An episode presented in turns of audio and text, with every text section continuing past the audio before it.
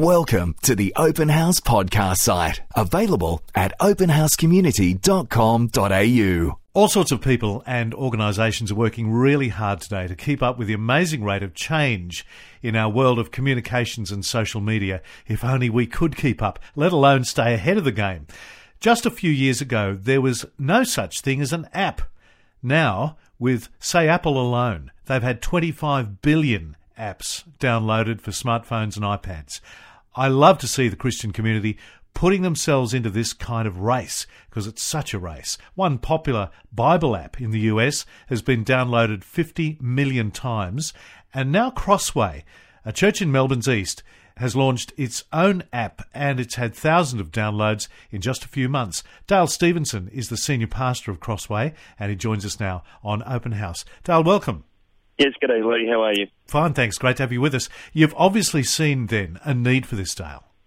Uh, yeah, we have. Um, in as much as the church needs to repeatedly connect with the with the generations, and especially the younger generations, uh, we saw this as an opportunity to sort of speak the native language of the young. How do you describe the kind of person to whom you're directing this? Uh, well, in reality, it actually it connects right across the generations. Uh, it's particularly appealing to the young, but uh, mobile devices and apps on mobile devices have become so commonplace. I've actually been surprised to see sort of the generational spread on it. Um, the, the, Crossway app is a pretty simple concept, really. It uh, it allows people to connect in, in a few different ways. Uh, sort of with a push of a, a, button, they're able to view not only last Sunday's uh, message that was preached to church, but you know the messages that go back over months and months. You know they can choose according to the the date of the theme. Uh, it gives them access to um, uh, to uh, the blogs, which are sort of the uh, a few paragraphs of communication from different pastors, and also access to a diary. So, if people are mobile, which a lot of people are, mm. And uh, so they're out and about, they uh, they'll they'll jump on and stay connected. Sounds like the response has been good. Yeah, the response has been really good. We put it out there only three months ago, and and we've already had two and a half thousand downloads and about fifty thousand page views. And uh, so that says to me that people are repeatedly uh, uh, going back to it. And you know, I just I have people uh, saying to me, I had, I had, a business guy the other week say to me, he was interstate with business on a Sunday, and he was delighted just to have the opportunity to uh, to uh, click click on the app and uh, and stay connected. It has introduced a whole new meaning to the word connect for church at different levels, hasn't it?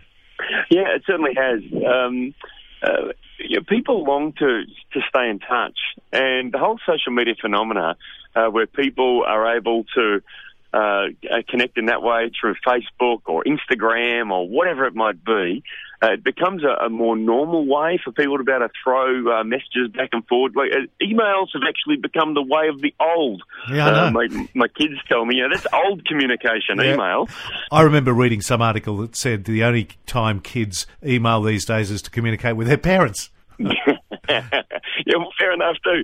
And so, you know, so the whole dynamics of how um, people give and receive information is changing quite rapidly, and we just can't afford uh, in my opinion, we just can't afford to lag behind on that. We have to try and stay with it. And while the message of Jesus is as contemporary as tomorrow, he really is, yet how we transmit that message and how we connect with people, that is changing all the time and rapidly. Yes, that was a question I wanted to deal with. So there is a danger of, sure, terrific adapting to the latest method of delivery, but also there's the danger of losing track of the message and a bit of the razzle dazzle of the new technology.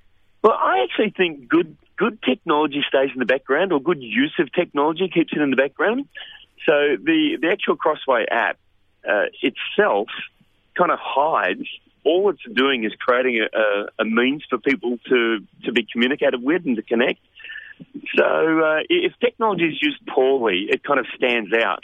Uh, when it's when it's used really well, it actually sits in the background. Yeah, you're not fearful that it's leading to a new kind of perhaps more distant physical connect to church. Yeah, no, I don't think so. I, I don't see something like this actually uh, replacing people's experience of coming together and, and worshipping God at church uh, at all. In fact, uh, what I do find is that something like this is allowing people uh, to stay connected even though they're mobile. So we don't see this as a substitute for coming together. We actually see this as uh, helping people with their mobility. It's interesting that Unlike times, for instance, when there was a Bible reading in church, people would physically grab a book, a Bible. Mm-hmm. That's not the case now. No, it's not, and it's it's not the case for me either. Uh, so I, I actually read my Bible on my iPad and on my phone.